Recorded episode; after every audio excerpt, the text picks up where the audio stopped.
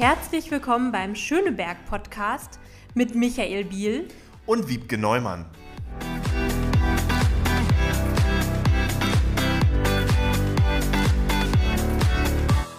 Also, herzlich willkommen zu unserer ersten Folge mit einem ganz besonderen Gast, und zwar mit Kevin Kühnert. Herzlich willkommen.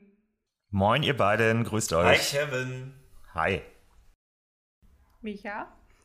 Ach so, Mensch, siehst du, erste Folge und schon die Regieanweisung nicht vollzogen. Es tut mir furchtbar leid. Ich dachte, du sagst noch ein paar Sätze mehr, aber gar kein Problem. Ich übernehme sehr gerne, liebe Wiebke, lieber Kevin. Ich grüße euch auch beide nochmal ganz herzlich.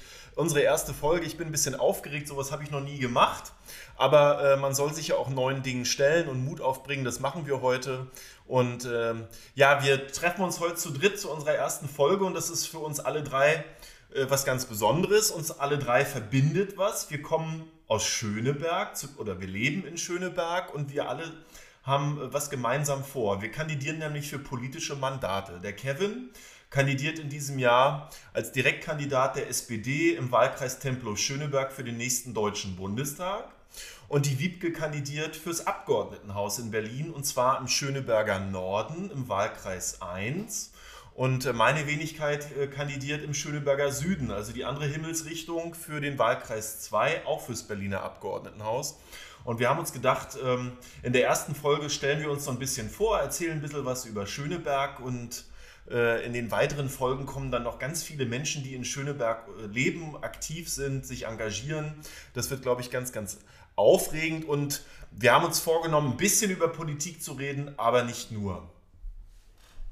Okay, ja, das hat doch, glaube ich, schon mal dazu beigetragen, dass die Hörerinnen und Hörer ein bisschen mehr wissen, wer hier eigentlich miteinander über Schöneberg redet und warum wir überhaupt über Schöneberg reden. Das wollen wir jetzt noch mehr machen, weil unser Podcast heißt ja Schöneberg-Podcast. Ist, glaube ich, deutlich geworden, warum wir hier alle lieben und einen Schwerpunkt haben. Aber das wollen wir auch den anderen noch ein bisschen näher bringen. Also was verbindet uns mit Schöneberg und was macht Schöneberg so besonders? Das wollen wir jetzt ein bisschen diskutieren. Und ich würde einfach mal anfangen damit, dass ich an Schöneberg so faszinierend finde, dass einfach für jede und jeden was dabei ist. Also Schöneberg ist so vielfältig wie, weiß ich nicht, andernorts ganze Regionen und Landstriche und alles auf sehr engem Raum. Das macht es sehr faszinierend. Das klingt jetzt so ein bisschen nach Großstadt-Moloch und es ist genau das Gegenteil. Es ist irgendwie kiezig, es ist gemütlich und es ist super grün. Das beeindruckt mich auch immer wieder, wie grün doch auch, wie viele kleine Parks und Plätze mit schönen Pflanzen wir haben. Also man kann sich in Schöneberg auch noch erholen. Was verbindet ihr so mit Schöneberg? Kevin? Ich denke zurück an die Zeit vor vielen, vielen Jahren, als ich bei meinen Eltern ausgezogen bin und die Frage im Raum stand, wo zieht man eigentlich jetzt hin? Und ich habe damals, glaube ich, eine ganze Reihe von Bezirken aufgezählt, bei denen ich mir hätte vorstellen können, dorthin zu ziehen. Es ist dann Schöneberg geworden, ist eigentlich mehr so ein Zufall gewesen.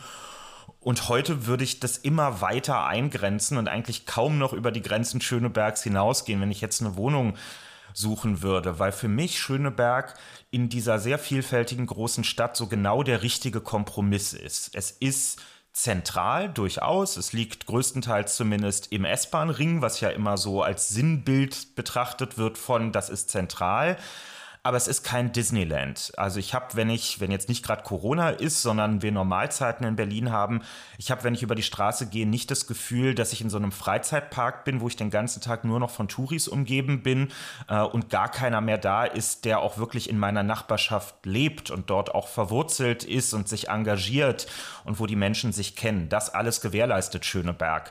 Aber es ist ja auch nicht das eine große Schöneberg, sondern es sind die Quartiere, die sich letztlich dort aneinander schließen. Es ist die Rote Insel, genauso wie es der Regenbogenkiez beispielsweise ist, der Akazien- oder der Krellekiez, das Bayerische Viertel, alles so Mikrokosmen, jeder für sich selbst, wo auch für jeden was mit dabei ist. Und das schätze ich eigentlich so sehr an Schöneberg, so diese Liebe zum Detail. Vielleicht um eins noch zu nennen, was mich zum Beispiel bei der Akazienstraße immer beeindruckt, vielen ist das gar nicht klar. Es ist, glaube ich, die einzige Einkaufsstraße in Berlin, in der ausschließlich inhabergeführte Geschäfte zu finden sind. Keine Ketten, sondern nur Leute, die mit viel Liebe zum Detail von den Menschen betrieben werden, die sie mal ins Leben gerufen haben. Und das ist so für mich dieser Schöneberg-Spirit, dass man Sachen selber macht und dass es nicht wie von der Stange aussieht.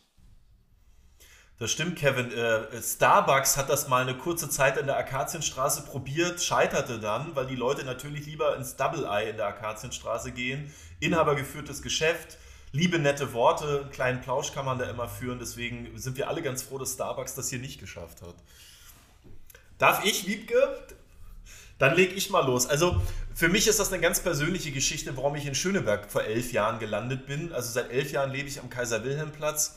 Als schwuler Mann habe ich eine ganze Zeit im Wedding gewohnt. Da habe ich mich auch wohl gefühlt, aber mir fehlte immer so ein bisschen was. Und jedes Mal, wenn ich dann in der Motzstraße oder in der Maaßenstraße, also am Nollendorfplatz unterwegs war, habe ich mir gedacht, mein Gott, die Menschen leben hier irgendwie freier als im Rest von Berlin.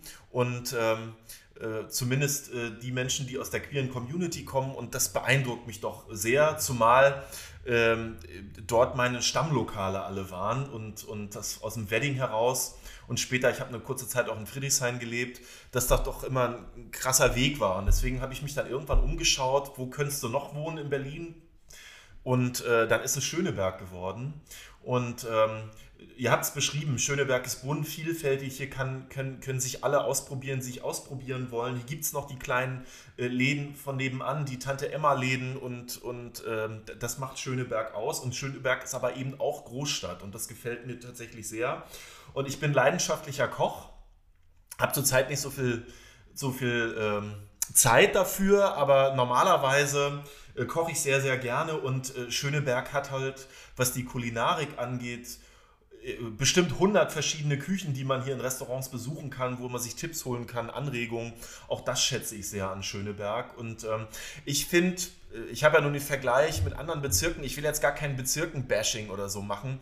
Ich finde, das Netzwerk von sozialen Einrichtungen, von Initiativen, die hier unterwegs sind, zu allen möglichen Fragen, ist sehr, sehr gut ausgebaut. Die Menschen schätzen einander, arbeiten zusammen, um auch Probleme im Kiez sozusagen in den Griff zu bekommen. Auch das schätze ich sehr, dass das bürgerschaftliche Engagement, nenne ich das erstmal, das Ehrenamt hier so groß hochgehalten wird. Und das werdet ihr sicherlich an der einen oder anderen Stelle auch mitbekommen und ihr auch selbst mitbegleiten. Ihr seid selbst ja auch in vielen Vereinen unterwegs, Mitglied in Vereinen und das bin ich auch. Und möchte an dieser Stelle herzliche Grüße an den Stadtteilverein in Schöneberg richten, die sich auch um viele Fragen kümmern. Und das verbindet uns an dieser Stelle auch.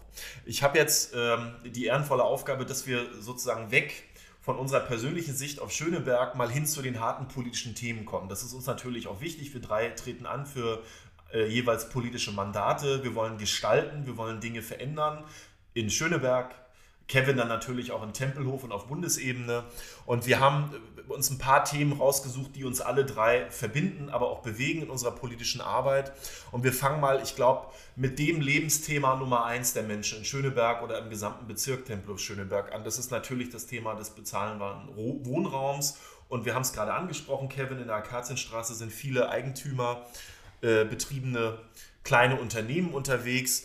Die haben natürlich die Frage der bezahlbaren Gewerberäume auf der Agenda. Und Kevin, die Frage an dich. Als SPD hatten wir den großen Mut, den Weg des Mietendeckels zu gehen und auch das Umwandlungsverbot auf den Weg zu bringen. Sind das für dich Instrumente, um das Problem, was ich gerade beschrieben habe, dass die Menschen bezahlbaren Wohnraum brauchen oder auch bezahlbare Gewerberäume, ist das die richtige Antwort? Müssen wir noch andere Dinge machen, beziehungsweise neue Wege gehen? Was sagst du dazu? Ja, ich glaube, also erstmal hast du total recht, das ist das bestimmende Thema in Schöneberg und natürlich auch drumherum. Nämlich, wie gehen wir mit dem Platz um, der uns zur Verfügung steht? Nirgendwo wissen die Menschen das besser als in Städten, die nun mal dicht besiedelt sind, dass Platz eine ganz wichtige und knappe Ressource ist. Und alles, was knapp ist, da geht es dann auch schnell ums Geld. Und das merken wir auf dem Wohnungsmarkt genauso wie bei den Geschäften auch. Und kurzum kann man sagen, für die meisten Menschen sind in den letzten Jahren die Kosten, die sie für ihre Wohnung oder eben auch für ihre Geschäfte aufbringen mussten, viel stärker gestiegen als das, was sie durch Lohnerhöhungen oder Ähnliches dazu bekommen haben. Und das kann man sich schnell an 3 Fingern abzählen. Sowas geht 1, 2, 3 Jahre vielleicht noch gut. Und irgendwann stellt sich dann die existenzielle Frage, kann ich hier eigentlich noch bleiben? Muss ich woanders hinziehen, obwohl ich es gar nicht möchte? Muss ich meinen Wohnraum verkleinern? Und so weiter.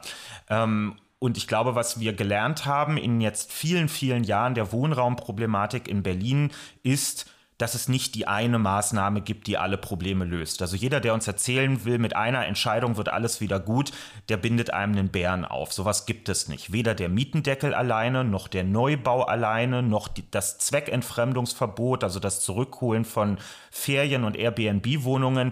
Nichts für sich genommen löst das Wohnungsproblem in Berlin, sondern nur alles zusammen. Das heißt, wir reden einerseits über Regulierung, also dass der Staat, dass der Gesetzgeber eingreift und sagt, gewisse Dinge gehen einfach nicht. So eine Regulierungsmaßnahme ist der Mietendeckel zum Beispiel, also zu sagen, deine Wohnkosten dürfen nur ein bisschen über der ortsüblichen Vergleichsmiete liegen. Wenn sie dann noch weiter darüber hinausgehen, dann ist das nicht rechtens und das muss gesenkt werden.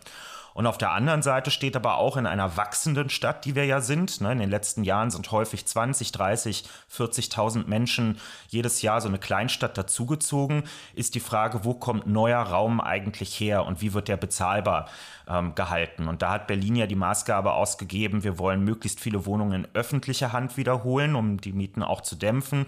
Und das heißt auch, wir wollen öffentlich neu bauen oder zumindest preisgebunden neu bauen, so wie es jetzt zum Beispiel am Güterbahnhof Wilmersdorf, also am Innsbrucker Platz, unter anderem passieren soll oder passieren wird in den nächsten Jahren. Und ich finde es richtig, dass wir diese beiden Punkte in den nächsten Jahren beibehalten. Und das heißt zum Beispiel für die Gewerbemieten, dass wir erstmal einen konsequenten Gewerbemietspiegel überall brauchen, den es nämlich gar nicht gibt. Also wenn man die Gewerbemieten dämpfen möchte, muss man erstmal wissen, mit welchen Mietpreisen haben wir es denn zu tun. Denn nur wer diesen Vergleichswert hat, kann sowas wie beim Mietendeckel oder wie bei einer Mietenbremse am Ende rechtlich überhaupt durchsetzen. Und das ist eine Forderung, die wird auf jeden Fall auch im SPD-Bundestagswahlprogramm drinstehen. Das weiß ich, weil ich diesen Teil selber verantworte und mitgeschrieben habe und mir daher sicher bin, dass das eine ganz wesentliche Forderung sein wird, um die Durchmischung unserer Quartiere, um die aufrechterhalten zu können. Denn niemand möchte in einem Quartier wohnen, wo nur noch Ketten vertreten sind und man sich irgendwie zwischen Kick und anderen Ramschläden am Ende entscheiden kann. Das wäre dann nicht das Schöneberg, was wir so schätzen und mögen. Danke, Kevin. Ich nehme den letzten Ball, den du gespielt hast, zum Thema Gewerbemieten mal auf. Mich treibt das auch beruflich seit vielen Jahren um und Wiebke hat ja vorhin angesprochen, dass ich öfter samstags mit der ansprechbaren vielen Genossinnen und Genossen der SPD Schöneberg unterwegs bin und wir führen natürlich auch Gespräche mit Gewerbetreibenden. Und wenn ich mir so angucke, wie sich der Kiez in den letzten Jahren massivst verändert hat, ich sage das Stichwort Stempelmeister in der Hauptstraße, der Dama-Buchladen in der Akazienstraße oder auch Deko Behrend, der im März diesen Jahres leider ein 100-jähriges Unternehmen, Inhaber geführt, schließen wird, weil Miete zu teuer ist und weil das Internet der Onlinehandel denen so ein bisschen das Geschäft kaputt gemacht hat und Corona hat noch das Übrige dazu getan. Das ist schon ein großes Problem. Der Gewerbemietenmarkt ist nicht reguliert. Du könntest in Berlin und im Rest Deutschlands 10.000 Euro und mehr pro Quadratmeter nehmen. Das gilt dort leider nicht als Wucher. Und wenn ich mir da angucke, das Kinderläden, das Läden der AWO, das Kitas, das Kiezläden und auch inhabergeführte Geschäfte, die seit 20, 30, 40 Jahren in Schöneberg beheimatet sind, aufgrund der Mietsteigerungen nicht mehr ihrem Geschäft nachgehen können, ist das verwerflich und das verändert diesen Kiez auch massiv. Und deswegen müssen wir da unbedingt was tun und ich finde, wir als SPD sollten, wie wir das beim Mietendeckel auch gemacht haben, den Mut aufbringen, auch hier für die Gewerbetreibenden einen Gestaltungswillen an den Tag zu legen. Und ich bin ganz dankbar, Kevin hat die Bundesebene angesprochen, die Fraktionsklausur der SPD-Bundestagsfraktion hat jetzt einen Beschluss gefasst, dass auch beim Gewerbemietrecht dieser von dir angesprochene Mietenspiegel angegangen werden soll. und dass wir soziale Einrichtungen sozusagen besonders schützen müssen, dass es ein besonderes Kündigungsschutzrecht auch für Gewerbetreibende geben soll. Und wenn wir das umsetzen, sind wir, glaube ich, ein ganzes Stück weiter und zur Wahrheit gehört dazu. Es gibt auf Bundesebene zurzeit einen Koalitionspartner und das ist leider Bundesrecht, die CDU, CSU, die das massivst bekämpfen. Wenn wir sehen, dass, ich werde jetzt mal hart politisch, in Berlin die Berliner CDU 800.000 Euro Spende von einem Immobilienunternehmer bekommen, dann heißt das ja was.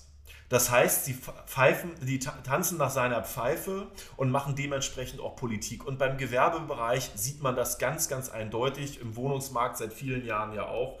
Wie lange hat die Union die Mietpreisbremse bekämpft, bis sie endlich eingebrochen sind? Auch der Gegenkandidat von Kevin hier bei uns in Tempelhof-Schöneberg ist so einer, der zwar heute sagt, ja, die Mietpreisbremse ist richtig, aber jahrelang hat er sie bekämpft, jahrelang hat er Politik gegen bezahlbare Mieten gemacht und er wird auch hier beim Thema Gewerbemieten wieder auf die Bremse treten. Ich finde es gut, dass in Berlin gebaut wird. Kevin hat diesen Dreiklang aus Bauen, Kaufen, Deckeln angesprochen. Du hast die Friedenauer Höhe angesprochen, auf der Linse, Schöneberger Linse, passiert ganz, ganz viel. Dort entstehen hunderte von neuen Wohnungen. Gestern gab es eine richtig gute Nachricht. Die DGWO hat die Schöneberger Terrassen erworben. Auch dort ist sozusagen das Thema bezahlbarer Wohnraum ein ganz, ganz wichtiges. Die Menschen können sich darauf verlassen, dass die Mieten bezahlbar werden und dass ab 2022 dort ein Sanierungsprogramm gestartet wird, in Zusammenarbeit mit den Menschen, die dort wohnen. Das ist, glaube ich, eine ganz, ganz wichtige Nachricht für Schöneberg. Und ich glaube, wir drei, die dann hoffentlich, Wiebke und ich im Abgeordnetenhaus und Kevin im Bundestag, können das Versprechen abgeben, dass dieses Thema, das Lebensthema Nummer 1 der Menschen in Schöneberg, ein ganz, ganz wichtiges in unserer politischen Arbeit sein wird. Bezahlbarer Wohnraum und auch bezahlbare Gewerberäume werden wir, glaube ich, alle drei vorantreiben. Wiebke, ich darf an dich übergeben. Ja, also ihr habt ja schon ganz viel gesagt zu diesem wichtigen Thema. Ich möchte nochmal auf zwei Aspekte eingehen, die ich da auch ganz wichtig finde. Das eine ist, das hat Kevin vorhin schon kurz angesprochen, das Zweckentfremdungsverbot. Das ist immer so ein bisschen sperrig, allein vom Begriff her. Ich bringe das trotzdem immer wieder, auch in den Gesprächen mit den Leuten, wenn es um das Thema Wohnraum geht, weil das, wenn man es erklärt, einfach so richtig praktisch und konkret ist. Da geht es darum, dass die Wohnungen zum Wohnen da sind und nicht zweckentfremdet werden für Leerstand oder Ferienwohnungen.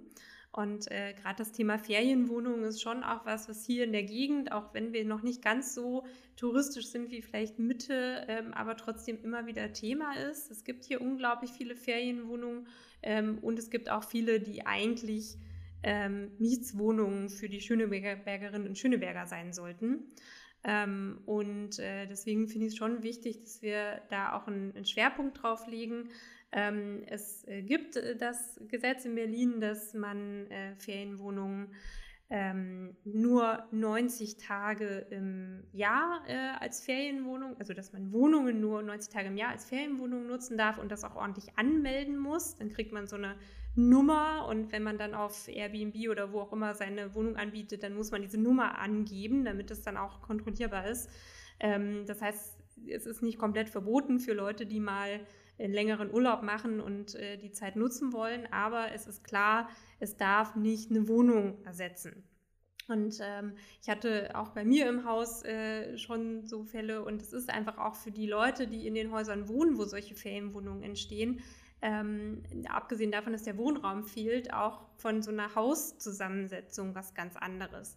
Ne, wenn da ständig Leute ein- und ausgehen, die da irgendwie nur ein paar Tage sind und sich auch mehr um ihren Urlaub als um das Haus kümmern, das macht auch was mit so einer Hausgemeinschaft. Deswegen finde ich das ein ganz wichtiges Thema und auch eins, wo wir tatsächlich Erfolge haben, weil es gibt ganz viele Wohnungen in Berlin, auch bei uns im Bezirk mehrere hundert, die wieder zu Wohnungen geworden sind durch dieses Gesetz und diese Politik. Deswegen müssen wir da auf jeden Fall auch noch ein bisschen besser werden. Also es braucht halt einfach auch Personal, das das macht und das sich anschaut, wo sind denn potenziell Ferienwohnungen und die Besitzer anschreibt und sagt, so geht's nicht. aber auch mehr Öffentlichkeit. Also ich merke immer wieder in den Gesprächen mit den Leuten, dass vielen das gar nicht bewusst ist, dass das nicht geht, eine Wohnung als Ferienwohnung oder einfach leer stehen zu lassen. Das heißt, wir müssen noch viel mehr darüber reden. Das versuche ich immer ganz viel zu machen. Und ich glaube, dann wird es auch noch mehr ein Erfolg, gerade in so einer Stadt wie Berlin. Und noch ein weiterer wichtiger Punkt beim Thema Wohnen sind die Wohnungsbaugesellschaften. Michael hat es schon gesagt, die WIWO ist auch in Schöneberg präsent. Bei mir im Schöneberger Norden ist ganz viel auch die Gewobag präsent und hat da nicht nur ganz viele Wohnungen, wo sich die Mieterinnen natürlich auch darauf verlassen können, dass die Mietpreise irgendwie noch im Rahmen sind, sondern baut zum Beispiel auch gerade einen Campus der Generationen.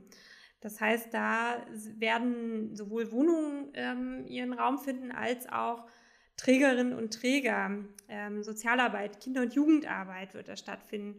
Und das wird nochmal auch so ein Kiez ganz anders beleben.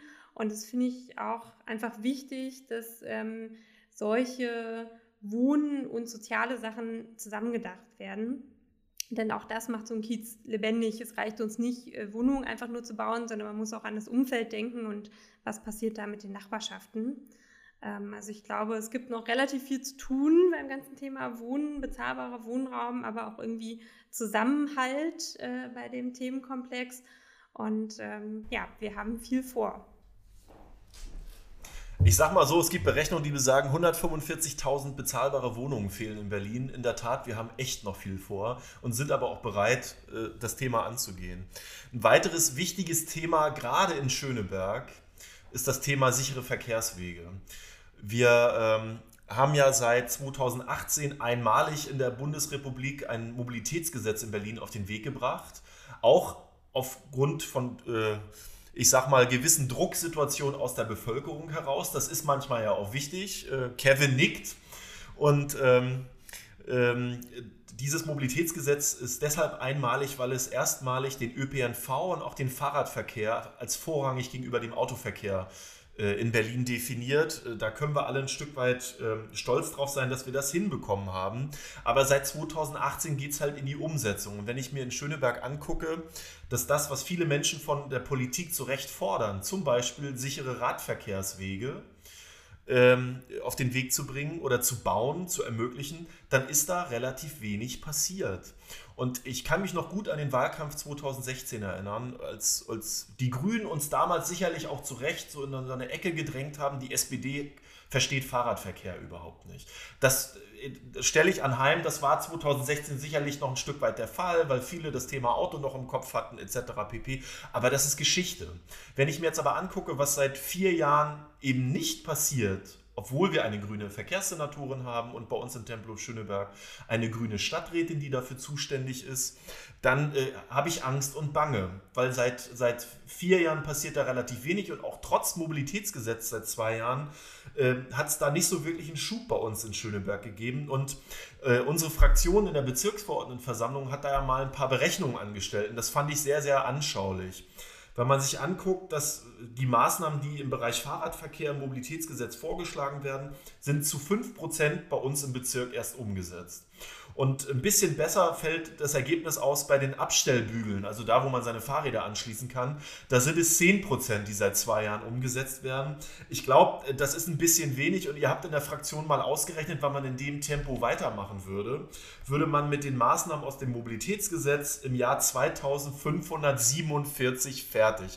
Ich glaube, mit großer Wahrscheinlichkeit sagen zu können, wir sind dann nicht mehr dabei und politisch verantwortlich, aber ich glaube, wir müssen da eine Schippe drauflegen. Wenn ich mit dem Menschen in Tempelhof-Schöneberg und insbesondere in Schöneberg rede, die sich um das Thema Fahrradverkehr kümmern, die sind auch allesamt schockiert, die das ehrenamtlich alle betreiben und die erwarten endlich Ergebnisse. Es kann nicht sein, ich sage das jetzt mal überspitzt, dass in der Kolonnenstraße, Ecke Hauptstraße, hier am Kaiser-Wilhelm-Platz, erst eine Frau sterben musste auf dem Fahrrad, um im Anschluss die sogenannten Lightboys, so heißt es ja dann, und rote Farbe auf die Fahrbahn zu bringen. Das kann nicht der Weg sein, den Politik gehen muss, sondern wir müssen proaktiv, präventiv sehen, wo ist Fahrradverkehr nötig, wo müssen wir sozusagen mit den Menschen vor Ort ins Gespräch kommen und ja, wo muss man auch ein paar Parkplätze aufgeben, damit Fahrradfahren in Schöneberg sicher und für alle machbar ist. Und das zweite Thema,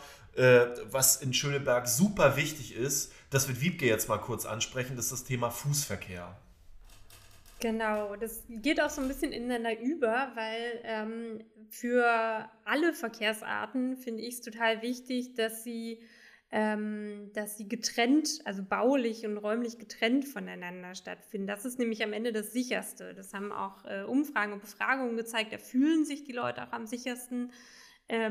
Und das gilt natürlich auch für den Fußverkehr, der manchmal so ein bisschen, ja, bildlich gesprochen, unter die Räder gerät, wenn wir um den quasi Autoverkehr und den Fahrradverkehr uns unterhalten und wie wir da den Platz verteilen, dann geht es oft zu Lasten des Fußverkehrs. Und das ist auch was man sich in gerade so innenstädtischen Kiezen hier bei uns mit Einkaufsstraßen etc. einfach auch nicht leisten kann, weil hier gehen viele Leute zu Fuß. Es fahren auch viele Leute Fahrrad, na klar, und es fahren auch Leute Auto, aber es gehen alle am Ende irgendwie auch zu Fuß. Und wer besonders viel zu Fuß geht, das sind Familien und das sind Seniorinnen und Senioren. Das sind die, die am allermeisten zu Fuß gehen, weil die kurzen Wege haben, weil die zu Fuß zum Einkaufen gehen, weil die irgendwie Wege miteinander verbinden und das macht man einfach oft zu Fuß. Und deswegen ist das natürlich auch ein Schwerpunkt. Da geht es auch um alles Mögliche. Das betrifft auch immer die anderen Verkehrsarten mit. Da geht es um Ampelphasen und Übergänge an großen Straßen, die so sein müssen, dass man da auch wirklich rüberkommt, ohne rennen zu müssen oder irgendwie in Lebensgefahr zu kommen. Da geht es aber auch um genau die räumliche Trennung zwischen den Fahrradspuren zum Beispiel und dem Fußweg, damit man sich da nicht so ins Gehege kommt, auch an Kreuzungen. Aber es geht auch ganz praktisch um Platz. Wir haben ja jetzt diese E-Roller ganz viel im Stadtbild in den letzten Monaten. Das ist mit Corona zwischendurch mal ein bisschen weniger geworden. Jetzt sind sie wieder mehr präsent, finde ich.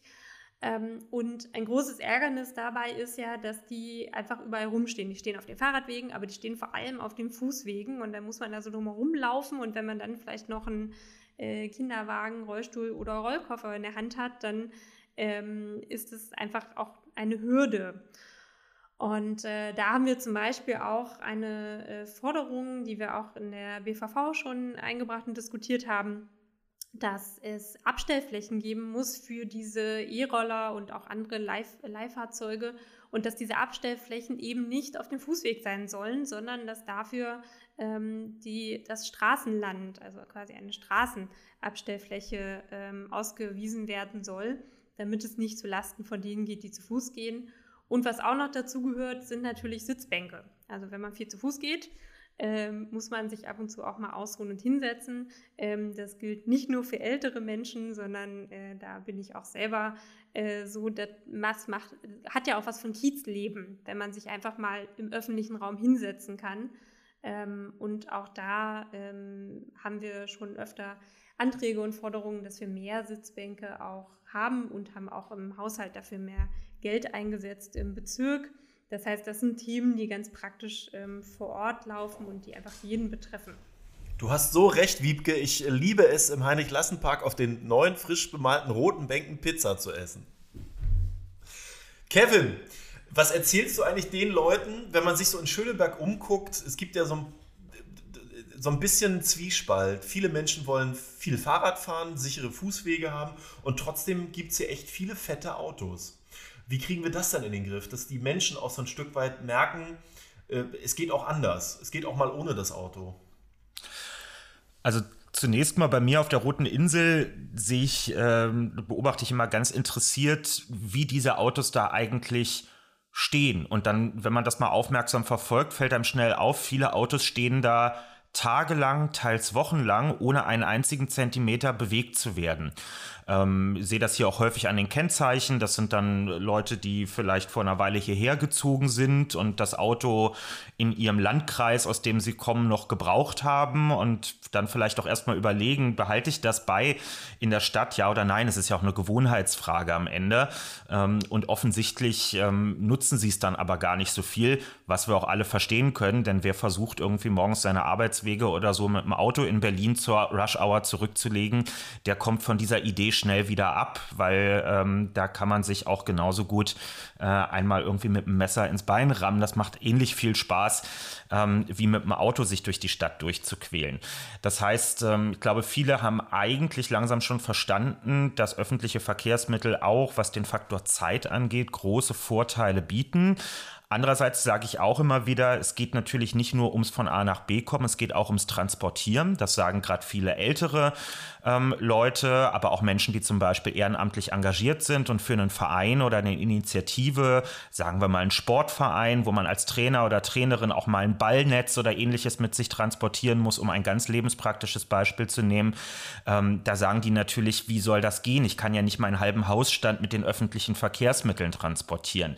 Deswegen ist, wenn wir über eine neue, eine andere Mobilität reden, nicht nur auf öffentliche Verkehrsmittel, auf Fahrräder und den Fußverkehr zu achten, sondern auch darauf, dass es öffentliche Angebote gibt, zum Beispiel über Lastenfahrräder, die angeboten werden, dass man auch Dinge transportieren kann. Und Lastenfahrräder, wenn es gute sind, sind richtig teuer. Die soll und muss sich nicht jeder selbst anschaffen, sondern auch hier kommen wir ja jetzt langsam, war auch eine Initiative der SPD im Bezirk, zu öffentlichen Verleihangeboten, sodass man für große Einkäufe zunehmend auch für den Lieferbetrieb, was Pakete oder Ähnliches angeht, auf solche Träger zurückgreifen kann. Und das finde ich ganz wichtig, um einen weiteren Schritt zu gehen und den Leuten zu signalisieren, Mensch, denkt doch mal drüber nach, ob euer Auto und in manchen Fällen ja dann wenigstens vielleicht erstmal das Zweitauto, was in vielen Familien noch vorhanden ist, um sich davon zu trennen.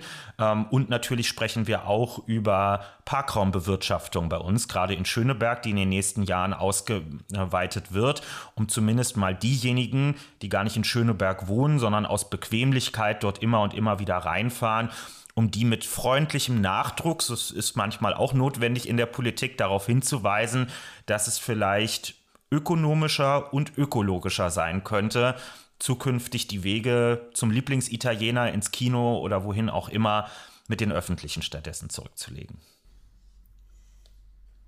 Genau, wir haben noch so viele Themen auf der Agenda, aber wir haben uns ja verabredet, dass wir auf 45 Minuten Podcast kommen wollen. Deswegen sprechen wir jetzt noch ein Thema an, was uns auch alle drei sehr bewegt. Unter der Überschrift lebenswerter, bunter und sicherer Kiez kann man ja auch einiges zusammenfassen. Wiebke, du hast viele Ideen und arbeitest ja auch seit vielen Jahren zum Thema öffentlicher Raum. Genau, also was mich da vor allem umtreibt, ist so ein bisschen, dass wir den öffentlichen Raum besser für alle nutzen. Und zwar nicht nur für die, die irgendwie es sich besonders leisten können oder sich da irgendwie ihre kleinen privaten Oasen schaffen, sondern wirklich für alle. Und ich habe vorhin schon das Thema Familien angesprochen und ich finde das Thema Spielplätze da besonders präsent. Passt auch ganz gut zu Kevin, der ist in der Bezirksverordnetenversammlung für die Fraktion auch in der Spielplatzkommission. Sowas gibt es ja auch, weil es gibt nämlich in Berlin sogar ein Spielplatzgesetz. Also das Thema Spielplätze ist auch wirklich ein wichtiges. Und wir haben da im Bezirk auch nochmal, auch als SPD uns eingesetzt, dass es deutlich mehr Geld dafür auch gibt, für die Pflege und die Unterhaltung. Und als Fraktion, da mache ich jetzt mal so einen kleinen aktuellen Werbeblock, haben wir mit ganz viel Aufwand und Liebe und Mühe eine ganz tolle Broschüre gerade veröffentlicht, eine Spielplatzbroschüre für die Kieze hier in Tempelhof-Schöneberg und eine auch extra für Schöneberg, wo dann Karten sind mit Übersichten aller Spielplätze, aber auch mit Merkmalen, was so wichtig ist für die Leute, ne? Also ist es da sauber? Gibt es da einen Kiosk in Sichtweite? Sind das eher Spielgeräte für die ganz Kleinen oder auch für die etwas größeren Kinder? Gibt es da auch genug Sitzbänke für die Eltern? Das ist uns nämlich auch aufgefallen, auch aus vielen Rückmeldungen, dass das oft nicht mitgedacht ist und manchmal fehlt. Da habe ich auch einen Antrag zugeschrieben, dass das natürlich auch Grundvoraussetzung sein muss. Und wir haben über 160 Spielplätze in unserem Bezirk hier in Tempelhof-Schöneberg. Und tatsächlich haben wir mit ganz viel Unterstützung jeden Einzelnen angeschaut und in diese Broschüre gebracht. Also das lohnt sich auf jeden Fall. Und zum Thema Spielen und öffentlicher Raum kam auch in den letzten Monaten, vor allem auch nochmal durch Corona, ein Thema stärker auf, was es schon länger gibt, wo es auch viele Aktive gibt, aber was nochmal präsenter war, und zwar temporäre Spielstraßen. Also dass quasi auf einen begrenzten Zeitraum, also irgendwie Sonntagnachmittag 14 bis 18 Uhr oder so, eine Nebenstraße, die jetzt nicht so belebt ist, also wir reden hier nicht von der Martin-Luther-Straße, sondern eher von kleinen Seitenstraßen, dass die einmal komplett gesperrt wird für den Autoverkehr und dann zur Spielstraße wird. Also dass quasi Kinder, aber auch die Nachbarn und Nachbarinnen einfach auf der Straße machen können, was sie wollen. Und das wurde hier auch ausprobiert. Es gibt Initiativen, die das machen und im Sommer auch schon mal getestet haben. Und im Herbst gibt es immer so einen Aktionstag, autofreier Tag heißt es, glaube ich. Und da gab es hier im Bereich sogar 3 Spielstraßen, die getestet wurden, unter anderem auch in der Stellmetzstraße und in der Barbarossastraße. Und ich war da und es war wirklich faszinierend, wie schnell so eine Straße ihren Charakter verändert. Also wie das wirklich ein ganz anderes Gefühl ist, wenn man da ist, wenn da ganz, ganz viele Kinder auf der Straße spielen, da Kreidemalerei stattfindet, irgendwelche Hüpfspiele und was auch immer. Also Sachen, die man sich sonst, wenn die Straße so von Autos befahren ist, gar nicht vorstellen kann. Und ich finde das ein spannendes Konzept. Ich glaube, es wird nicht alles lösen, weil das immer nur so punktuell ist, aber es zeigt, was möglich ist im öffentlichen Raum. Und genau, deswegen finde ich das einfach spannend. Kevin, was macht für dich einen sicheren Kiez aus?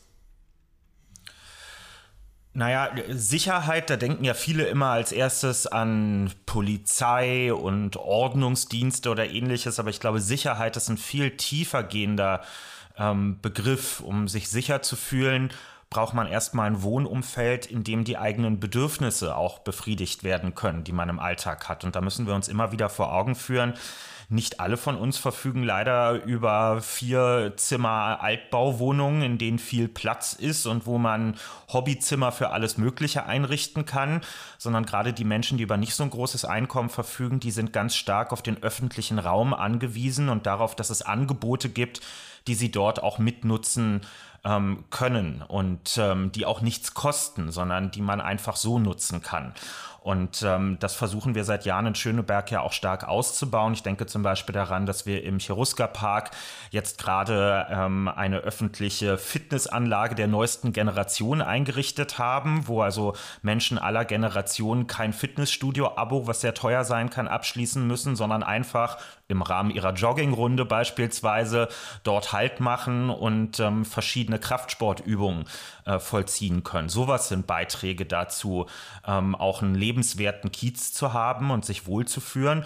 Aber dazu gehört eben vor allem auch, dass wir an diejenigen in unserer Gesellschaft denken, die am wenigsten selber die Möglichkeit haben, ihr Leben zu gestalten. Und das sind Kinder und Jugendliche, die noch nicht volljährig sind und die in besonderer Weise darauf angewiesen sind, dass andere für sie Angebote schaffen. Manche werden mitbekommen haben, dass mit den Einrichtungen Potze und Drugstore 2 ganz langjährige, jahrzehntelange Institutionen der Jugendarbeit in unserem Bezirk an der Potsdamer Straße vor mittlerweile wenigen Jahren ihre etablierten Räume verlassen mussten, weil die Gewerbemieten dort, wir sprachen vorhin drüber, immer und immer weiter gestiegen sind und einfach für den Bezirk nicht mehr leistbar waren. Und wir haben gerade dort im Schöneberger Norden schon ein großes Defizit an Jugendfreizeiteinrichtungen, also Orte, wo Kinder und Jugendliche nach der Schule beispielsweise hingehen können, um unter sich zu sein, um Räume selbst zu gestalten, Hobbys nachzugehen, Bandproberäume beispielsweise nutzen zu können. Wir haben jetzt endlich nach langer Zeit einen übergangsweisen Probeort gefunden, den wir den Einrichtungen anbieten konnten, den sie auch angenommen haben. Aber unser Ziel als SPD ist und bleibt, dass wir in den nächsten Jahren ein neues Haus der Jugend in Schöneberg bauen und eröffnen können. Eines, in dem junge Menschen auch mal laut sein können, denn so sind junge Leute nun mal. Die treffen sich in der Regel nicht zum Malkurs, sondern die wollen dann eben auch sich ausleben und sie wollen dabei natürlich nicht mit Nachbarinnen und Nachbarn in Konflikt kommen. Man trifft sich zur Bandprobe auch nicht morgens um 11, sondern man trifft sich eher abends. Und ja, da wollen andere Leute schlafen und deswegen braucht es eigene Räume, in denen man das tun kann, ohne dass andere auf ihre Freiheiten verzichten müssen. Und das ist für mich, das hat was mit Sicherheit und mit gutem Zusammenleben im Kiez zu tun. Und deswegen ist das etwas, was ich jetzt aus 4 Jahren auch im Jugendhilfeausschuss in Tempelhof-Schöneberg mitgenommen habe und was auch sehr gut dazu passt, dass wir ja zum Beispiel als SPD im Bund die Kinderrechte im Grundgesetz verankern wollen, damit Kinder nämlich nicht immer nur als kleine Erwachsene betrachtet werden, die irgendwie als Anhängsel ihrer Eltern mitgedacht werden, sondern dass sie als eigenständige Persönlichkeiten betrachtet werden, die eigene Würde und eigene Rechte haben und damit eben auch das Recht, dass Politik sich um ihre Anliegen kümmert, auch wenn sie als unter 18-Jährige selbst noch nicht wählen dürfen. Michael, woran denkst du, wenn du an einen sicheren und vielfältigen Kiez denkst? Wahrscheinlich auch an unseren Regenbogenkiez und das, was Schöneberg da ausmacht, ne? Absolut. Nun leben wir zurzeit in einem schwierigen Fahrwasser. Es gibt vermehrt verbale und körperliche Übergriffe auf Lesben, Schwule, Bi, Trans und intersexuelle Menschen, auch bei uns im Regenbogenkiez. Eigentlich der Ort, wo sich die queere Community ausleben kann, ohne gesellschaftlichen Druck und ohne sozusagen körperlich in Gefahr zu kommen. Das verändert sich seit ein paar Jahren. Ich bin sehr froh, dass unsere Bezirksbürgermeisterin und auch die Fraktionen und viele, die in der SPD ehrenamtlich unterwegs sind, das gehört haben, auch viele Gespräche geführt haben, zum Beispiel mit den queeren Kneipenwirtinnen und Wirten aus der Maaßenstraße, aus der Motzstraße, weil dort findet tagtäglich, zu Corona-Zeiten vielleicht nicht mehr ganz so stark, aber normalerweise auch Bandenkriminalität statt. Schwule Männer, die dort ausgehen wollen, werden angetanzt, werden überfallen, Geld wird ihnen abgenommen, körperlich werden sie verletzt.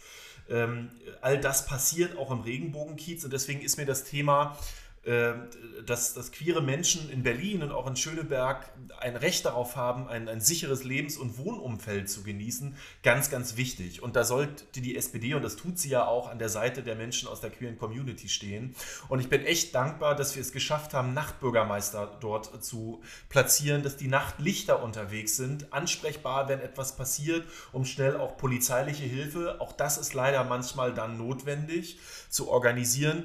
Und ich bin generell jemand, ich teile Kevins Einschätzung, dass die sozialdemokratische Definition von Sicherheit eine sehr, sehr breite ist. Eine soziale, eine gesellschaftliche und am Ende manchmal leider dann aber auch immer, wenn es darum geht, dass die körperliche Unversehrtheit von Menschen gewährleistet sein muss, auch eine polizeiliche im Sinne von innerer Sicherheit sein muss. Und ich bin sehr dafür, dass wir so eine Art Kontaktbereichsbeamtinnen, Beamten auf die Straßen schicken, die einfach ansprechbar sind. Das passiert zum Teil schon, das muss aber viel stärker ausgebaut werden, weil das Bauchgefühl der Menschen berührt. Wenn Menschen sehen, ich bin hier auch sichtbar sicher, dann macht das was, dann stärkt das auch den Zusammenhalt. Darüber sollten wir nochmal stärker nachdenken und mit dem Regenbogenkiez haben wir eine Einzigartigkeit, die auch zum Beispiel ein absolut touristischer Faktor für Schöneberg und Berlin sozusagen wichtig ist. Und das dürfen wir in keiner Weise gefährden. Die Geschäftstreibenden dort haben durch Corona sowieso schon massive Probleme. Und wenn die Kriminalität dort steigt, werden die Probleme noch größer. Und da muss Politik mehr reagieren, als das bisher der Fall ist. Wir haben reagiert, es muss noch besser werden. Genau, wir sind jetzt schon am Ende unserer Folge so langsam, auch wenn wir hier, glaube ich, noch 3 Stunden machen können, aber wir sind ja nicht der Podcast Alles Gesagt, sondern wir sind der Schöneberg-Podcast und wir wollen ja noch ein bisschen Themen und Punkte lassen für die kommenden Folgen, die wir so haben. Deswegen an dieser Stelle auf jeden Fall schon mal der Hinweis, dass wir immer eine Rubrik am Ende haben. Die kommt jetzt, und zwar geht es um den Schöneberger Lieblingsort.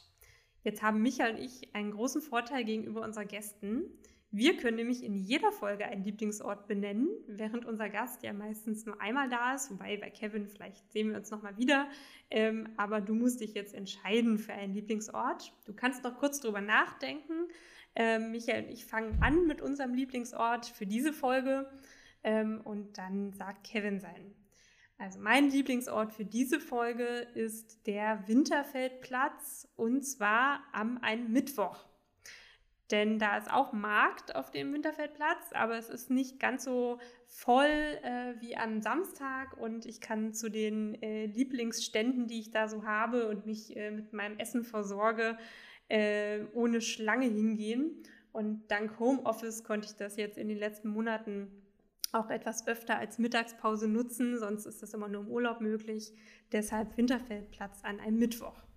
Michael, dein Lieblingsort? Einer meiner Lieblingsorte ist der Rudolf-Wilde-Park. Einmal, weil ich da, wenn ich große Lust habe, laufen gehe. Das ist nicht so oft der Fall, aber ich sozusagen dort alle möglichen Menschen aus Schöneberg antreffe. Das ist ein Sammelsurium, das ist sozusagen das sinnbildliche, bunte Schöneberg. Das finde ich ganz toll an diesem Park und er ist auch noch sehr, sehr schön. Und wer Bock hat, und das mache ich sehr oft, im Sommer, dort trinke ich mal einen Wein oder ein Bier im Platzhirsch oder im Lachs. Kann ich nur sehr empfehlen. Und vielleicht eine kleine historische Anekdote. Viele wissen gar nicht, dass der Park Rudolf-Wilde-Park heißt. Das ist da, wo der Goldene Hirsch im Springbrunnen ist. Rudolf Wilde war der erste Bürgermeister, nachdem Schöneberg erstmalig das Stadtrecht bekommen hat. Oder Stadtrechte.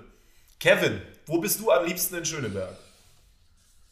Also wenn ich mich entscheiden muss, würde ich mich tatsächlich für den Naturpark Schöneberger Südgelände entscheiden. Also die große Parkanlage zwischen dem Bahnhof Südkreuz und dem Bahnhof Priesterweg. Das ist ja alles eine große alte Rangierbahnhoffläche eigentlich, die irgendwann in dieser Dimension nicht mehr gebraucht wurde und dann auf betreute Art dem Wildwuchs überlassen wurde, aber eben auch als Parkanlage eingerichtet wurde. Man kann dort grandios spazieren gehen. Gerade jetzt in Corona-Zeiten suchen wir ja alle nach Spots, an denen man auch mal spazieren kann, um sich mit Leuten zu treffen, mit denen man sich indoor nicht treffen kann. Ich habe das exzessiv in den letzten Monaten dort genutzt und finde das einfach toll, dort durch die Walachei zu laufen, hin zum alten Wasserturm, der dort steht. In Normalzeiten wird dort Open Air Shakespeare aufgeführt, im Sommer zum Beispiel auch.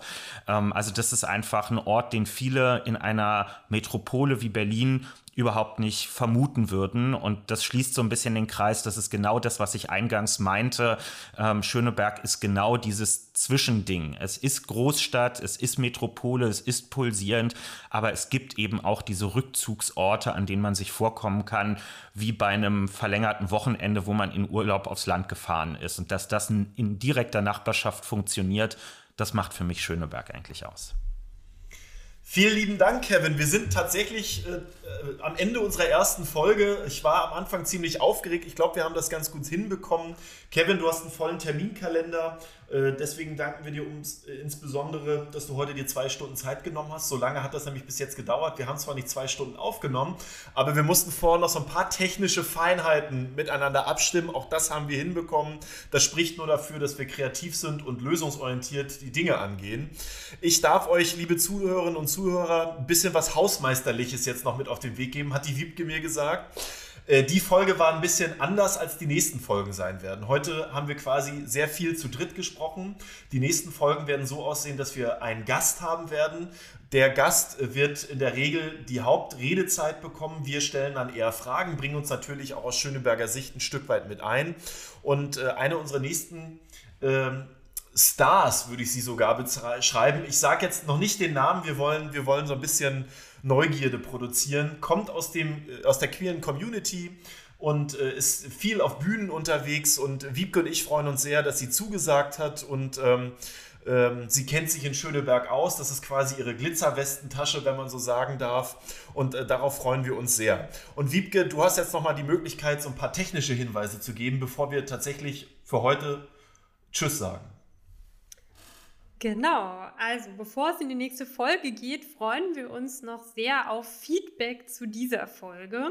Also wenn ihr uns irgendwas mitteilen wollt, was ihr gern anders haben wollt, wenn ihr Wunschgäste habt, wenn ihr sagt, die müssen unbedingt mit euch mal reden über Schöneberg, dann könnt ihr uns das gerne sagen. Und zwar findet ihr unsere Webseite mit allen Links zum Podcast auf allen Plattformen und so weiter und unseren Social-Media-Accounts, wo ihr uns einfach auch schnell und einfach erreichen könnt, unter dein-schöneberg/podcast. Also dein-schöneberg.de/podcast. Das findet ihr ganz toll. Es gibt auch eine E-Mail-Adresse, die lautet podcast@dein-schöneberg.de. Also ihr erkennt ein Muster. Es geht um den Schöneberg-Podcast, um Dein Schöneberg. Da könnt ihr uns erreichen. Und ganz wichtig, abonniert uns auch gerne auf euren diversen Podcast-Plattformen, damit ihr die nächsten Folgen nicht verpasst. Empfehlt uns weiter an alle Schönebergerinnen und Schöneberger und alle, die das sonst interessiert. Und jetzt bleibt nur noch Danke und Tschüss bis zum nächsten Mal. Wir freuen uns. Ciao, ciao. Macht's gut. Ciao.